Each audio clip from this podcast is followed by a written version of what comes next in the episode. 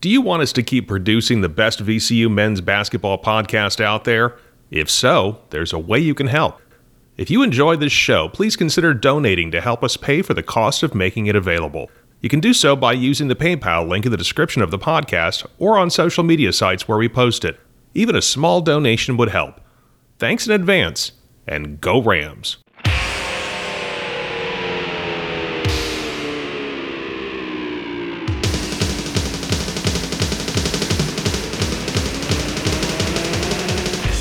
Welcome to Rams Rewind, a podcast that looks back at all of the action from VCU men's basketball. After each game, our host George Templeton talks live on Facebook with Ram fans and gives his take on the team's performance. And now, here's George. When you get to late in the year and you get a team that's struggling like Rhode Island, what you want to see is what VCU did tonight. Welcome to Rams Rewind. Uh, only in podcast land tonight. We were not able to do it live because of work and the early start time and other things. Uh, but this was a pretty pleasing performance. I listened to the game, the entire game on the radio, uh, and then just decided because I couldn't get back in time to really to be able to watch the game and really evaluate it the way I wanted to, that it would be better if I just held off and just did the podcast and not do the video. And I have to say, this was a pretty damn enjoyable game to watch. You love the fact that VCU had such a great start defensively. Uh, you set the tone a lot on defense. You know, Rhode Island makes their first shot and then does and then goes scoreless for the next you know five and a half six minutes, no field goals, no points period, and VCU's up seventeen to three.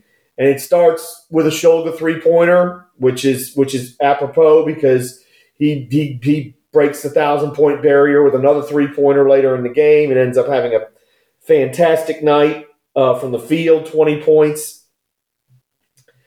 And you know what you saw, especially in that first half where VCU was were just absolutely dominant, was really good shot selection, uh, really excellent offense, sharing the ball, moving the ball I was just I was pleased with what I was watching. They had a very good half defensively.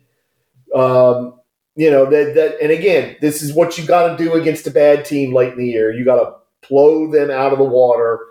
And fair, fair or unfair, oh, it's only Rhode Island, and they and they're not very good, which is true.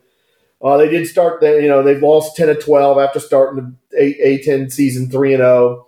But look, a lot of teams have been slipping on a lot of banana peels in this conference this year. Uh, UMass slipped on one at, at the Gola Arena, and so did St. Bonaventure. Uh, VCU slipped on one at home against George Washington. You know that's that's right now is making their path to a conference to a, to at least sharing the conference title a lot more difficult, and has almost made an outright conference title impossible. And so this is this is what happens in this conference. So I'm I'm certainly not going to turn my nose up at a at a 21 point victory that was as much as 30 in the second half. There was a little bit of drift, and we're going to talk about that uh, briefly because again, you don't want bad habits to form uh, that can carry over to the next game. But really, this is this was really terrific performance all the way around in so many respects. You know, if there's anything you'd criticize, eight turnovers in the first half by VCU, but Rhode Island had ten, uh, and and you know they end up they end up I think with uh, not many in the second half. Let me see. Yeah, VCU had two turnovers in the second half, so that's that's really terrific. You'd like to see them share the ball a little bit more than what they did for the game because I think only they only assisted on half their field goals. Uh, yeah, 15 assists on 30 field goals. So you'd like to see that be a little higher, but out rebounded them by seven. Uh, you know, and win second chance points by nine. You love that. Points off turnovers, 15 to five. You love that. You love the four guys in double figures. And again, really good shot selection. You look at these shot totals. Uh, Joe Bamisile's eight for 14, I think made his first five or six shots. And, you know, he only had that I could see. And again, uh, at this point, I, I started recording with about 10 minutes left because I just wanted to see why the drift happened when uh, when URI made all those threes. Um, and he's at 8 for 14 for the field and not really a lot of bad shots. You know, maybe one. I can think of one, maybe two. Same for Shulga. You know, most of his nine field goal attempts were good shots, six for nine. And he actually missed two free throws. How about that? And that's the other thing. The, VCU shoots 18 to 21 from the foul line, which is fabulous. Uh, you, you, you love that. And all your misses come from your really good foul shooters, Shulga and, Shulga and Bamisile. Toby Lawal five for five from the foul line. What a what a turn! What a year he's had at the foul line. Made a lot of big free throws for this team. Really impressed. Probably very unlucky not to get a double double. Toby Lawal's nine points and eight boards. But all the all the shots that these guys made tonight, and and you know, and I think the only thing you can be a little bit disappointed about is they didn't get to fifty percent as a team, uh, and because they missed a few at the end when they had the backups in. But Bairstow, seven out of eleven from the field. Thought he, you know, thought he played a tremendous game. After a couple of early misses, where you're just like, man, is he to have these same problems? All of a sudden, you know, not only hitting his shots, but finishing through contact, which is something we've been talking about and been frustrated by for a while, is has been the inability of of, of not just Bairstow, but several of these players not to finish through contact. Well, he had two and ones tonight. Zeb had one. I think there was another one in there too. I think there was another three point play opportunity in there that I might be forgetting about, or maybe it's not come up yet because, as I said, I started recording this with about nine minutes left in the game, and I'm watching it now. But I just I like the energy from both from VCU tonight. No fooling around. 17-3 lead. Rhode Island makes one run at it to get it down to 21 to 12, and then and then VCU gets helped again by a technical foul. Jaden House wolfing it either the ref or the or somebody else, the local kid, and and the one time Rhode Island had any kind of a head of steam, he gets that technical. VCU makes two free throws, and Bamisile hits a three, and a nine point game is a 14 point game. And after that, I'm not even sure they got closer than that. Uh, after that point. point, and that's just Jaden House. You got to be smarter than that, especially as you're from Henrico High, so you're local. So there's probably there was probably a lot of his folks were in the crowd, and maybe he was he certainly had to be pressing a bit. He was three for eleven from the field. he was three for six from the foul line. You can't act like that, Jaden House. You know you're representing the the, the region. Can't do that. Uh, but VCU tonight, this is what you're supposed to do to a bad team, and Rhode Island is a bad team. Uh, they're going to be in the pillow fight in all likelihood. They're five and ten, and if the and if the season were to start today, they were going to they'd be in the pillow fight, and they're two games behind with you know three to play for getting out of that first round game on the uh, on the Tuesday. So that's what you're supposed to do. That is what you are supposed to do to a terrible team. VCU did it. Now, uh, what other thing? Well, actually, no. Let's do let's do a little more praising before we get to the one nitpick that we're going to make tonight. Um, I was just uh, I, I really liked I, really liked so many people's games tonight. I and, and the shot selection. I'm going to keep coming back to that because most of the there were just not a lot of bad shots out there tonight. Not really. You know, Nelson had a couple maybe questionable ones, but you know what? Here, here's a perfect example. People that look at Kuany Kuany's box score and go, "Eh, he didn't do anything. He must not have had a good night. He only played the 18 minutes." But you know what Kuany Kuany did? He didn't jack up a bunch of bad shots. You know, he's only 0 for 3, he's 0 for 2 from 3. He was moving without the ball great, which was creating space for this offense. And even on a night where he's got no points, one assist, one steal, and three two rebounds, he's plus 21 on the court. And yes, he played with the starters who played great, and that's great.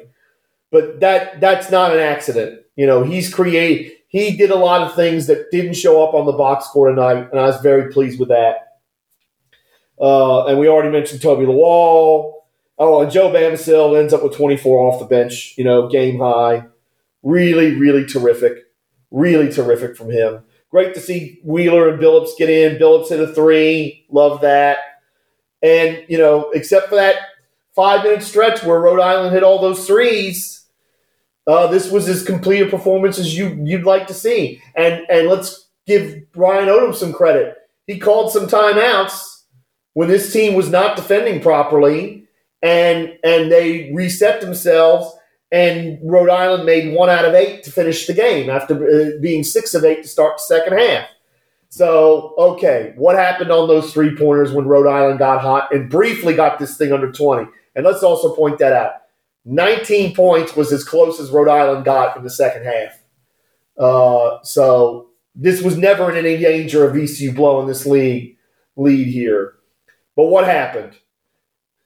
Once again, guys not getting around screens. One of them was a Dubsky three where VCU takes kind of a bad shot at the other end. Rhode Island, you know, gets down the floor pretty quick. VCU's defense is disorganized. Dubsky gets the ball, and he makes one good fake to fake Fermin out of position and gets a three. And where was this guy? I don't know. You know, Joe Bamisile got caught behind a screen, and I think it was uh, Green that hit the three as a result. Uh, you know, there was another time somebody got around a screen and Montgomery hit one. And I know it seems ridiculous to harp on this in a game that VCU had, uh, you know, was up 20 points for pretty much the entire second half and, you know, didn't trail and literally did all they, the only time they didn't have the lead was the very first possession of the game. Uh, and as soon as Shulga hit the, hit the three, that was it. VCU led the rest of the way. But you can't make you can't get do that in the games that matter. And I and and and they got a game that matters gigantically this Saturday. You have got to be concentrating. You have got to find a way to get through these screens. You cannot get caught behind because these three point shooters can eat you up, especially on these really good teams like a Richmond, like a Dayton, like even Duquesne. Uh, you know, Duquesne won tonight and I, and I know they've been a disappointing team for a lot of folks this year, but they got guys, and we ought to know it because, of course, they beat our brains in last year that can hurt you on that. So, yes, you always expect or or anticipate a little bit of drift in the second half when you got a monster league like VCU did. But these these this issue with getting caught behind on threes and not fighting through screens, it has got to be nipped in the bud if I'm if I'm Ryan Odom and we're doing the film review, we are we are spending a lot of time on that because you just can't do it. You know, not when you got Jordan King coming at you at 27 tonight as, as Richmond, you know, slapped St. Louis St. Louis silly and kept on rolling towards uh, an outright uh, conference title, which is what they would have right now with three games to go. Hopefully, VCU will do something about that oh wow, we got to the point where they're showing the fiddle player doing the devil went down to Georgia. I've seen a bunch of clips on that on Twitter, Twitter tonight, and and look at that, everybody giving her an ovation, and rightfully so because she's something else. Uh, but I just, I mean, I know it, I sound like a bit of a stick in the mud railing and talking about this, but really seriously, these fine margins, you have to, you've got to be able. You cannot let your guard down and slip a little bit because it's going to get you. And and you know we there's a path to a conference championship. Uh, granted, a shared conference championship, but there is a path to a conference championship and a number one seed for VCU. But it's it's a narrow one, you know, and they need help to get there. And and but part of but the first thing of it is you got to VCU's got to win all these games. And one thing they did well when they played Richmond the last time, Richmond was three for 18 from three. And, and I think one of those was a second chance, and the other one was just sort of a you know disorganized situation after a turnover, you know, or like a uh, like everybody diving for a loose ball, and then all of a sudden, you know, R- Richmond came up with it, and they got it to a guy, uh, they, they got it to somebody, and he made the shot. Uh, but VCU did did the job on Richmond uh, with the three pointers, and Richmond quit shooting them in the second half because they were that ineffective. They only took seven in the second half that first game. They were one for seven. So it's, it, it is important. VCU's got to concentrate because teams are going to do keep on doing it. They're going to watch what happened with Massachusetts. Now watch what happened in some of these other games, and they're going to say we're just going to screen them and screen them and screen them because eventually somebody's going to get caught behind. And and I and I have to say, one of the rare luxuries I had tonight was not only listening to the entire radio call for Robbie and Rodney on on the Audacy app, was actually listening to post game and hearing Max Shulga talk about you know his defensive abilities and how he's kind of a renewed focus on that for him, and the fact that you know guys like Darius Theus and Bradford Burgess, who knew a little something about playing defense uh, in in in a VCU uniform, and saw you know and and played with one of the greatest defensive players. Certainly in VCU's history, maybe in the history of the Atlantic 10, Briante Weber. And, you know, they're getting on him. And what are you going to say to them? Oh, you know, you're not going to shake that off. You're not going to sit there and ignore that from ignore those criticisms. So it's great to hear Max Shulga say that, but we got to see it from him, from Joe Bamisile, from Bairstow, from everybody, because these three pointers, you know, you, I mean, again, in the in the end, it ends up being a fairly decent night defensively out there. They're nine for twenty eight. That's thirty two percent. But you know, a six for eight stretch like what Rhode Island had, you have that against the Spiders or the Dukes or the Flyers, it'll probably cost you the game because you're not going to be, you know, you're probably not going to be 24 points up against any of them when they when they, if they hit a stretch like that. So that's that's the main nit to pick is they did have some drift, and it mainly came with the three pointers, which you don't like they at least after the after Ryan Odom called a timeout and got on him about it, they uh, they they they they reined it back in and got it together. And I think that's something that you you know you tip your cap to Ryan Odom and the staff for because that's important. So that you know again this is this was a complete performance except for about that five minutes. You just love seeing the very you love seeing Zeb Great game for him. Set the tone, played great defense, five assists, three steals, six boards, 11 points, filling up the stat sheet. Four guys in double figures, and Toby just missed being a fifth. You, you absolutely love that because it, it just continues, you know, what we've been saying all along, which is, you know, VCU's the Hydra. You can stop X, somebody else is going to jump up. You can stop Y, somebody else is going to jump up. There's not one guy you can stop and beat this team. There isn't. And yeah, Joe Bamisile has had some really good games coming off the bench. The key now is for Joe Bamisile, in my opinion, is he's got to come off the bench on the road and do it to somebody. Um, and and and no, I'm not going to count like St. Louis in that because it's St. Louis and and they're they're a horrific defensive team. So yes, that was nice, and, and I appreciate that Joe Bamisile played well in that game because I'm pretty sure he did have a big game. As I go back and look at the box score there, um, yeah, and and that's great, but it's time to do that against against the heavyweights in this conference. Uh, and Joe, a lot of Joe Bamisile's really a- a- outstanding performances have come at home, which is fine. That's not a problem, but you know you got to come off the bench now in one of these big road games and really put your stamp right on it because it hasn't, by and large, it hasn't happened uh, in the other road games. I mean, it, you know, it was not very good. At, it was not very good at, at UMass. Um, the St. Bonaventure game is five to sixteen. So I mean, that's one of the things you're going to circle for this game at Richmond on Saturday is not only can VCU do another job on them in terms of three point defense, you know, is, is Joe Bamisile going to light it up on the road? Because that's that is what is that's what's required. Uh, for that's one of the things that VCU did, could use here because uh, it's you know it hasn't by and large it hasn't happened. Uh, it has not happened in these road games, and and again it gets and in terms of the teams it has happened against, it's the lower division. Uh, this needs to happen either Saturday or in that last game at Dayton. Uh, one of those games, we're probably going to need a big Joe Bamisile performance to do the business here.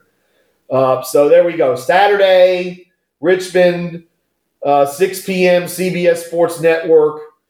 Oh my gosh, it's, it's massive, it's massive, it's massive. Uh, I'm certainly planning on watching it and doing a live video, and then it'll be out in podcast land for you folks out there on Sunday.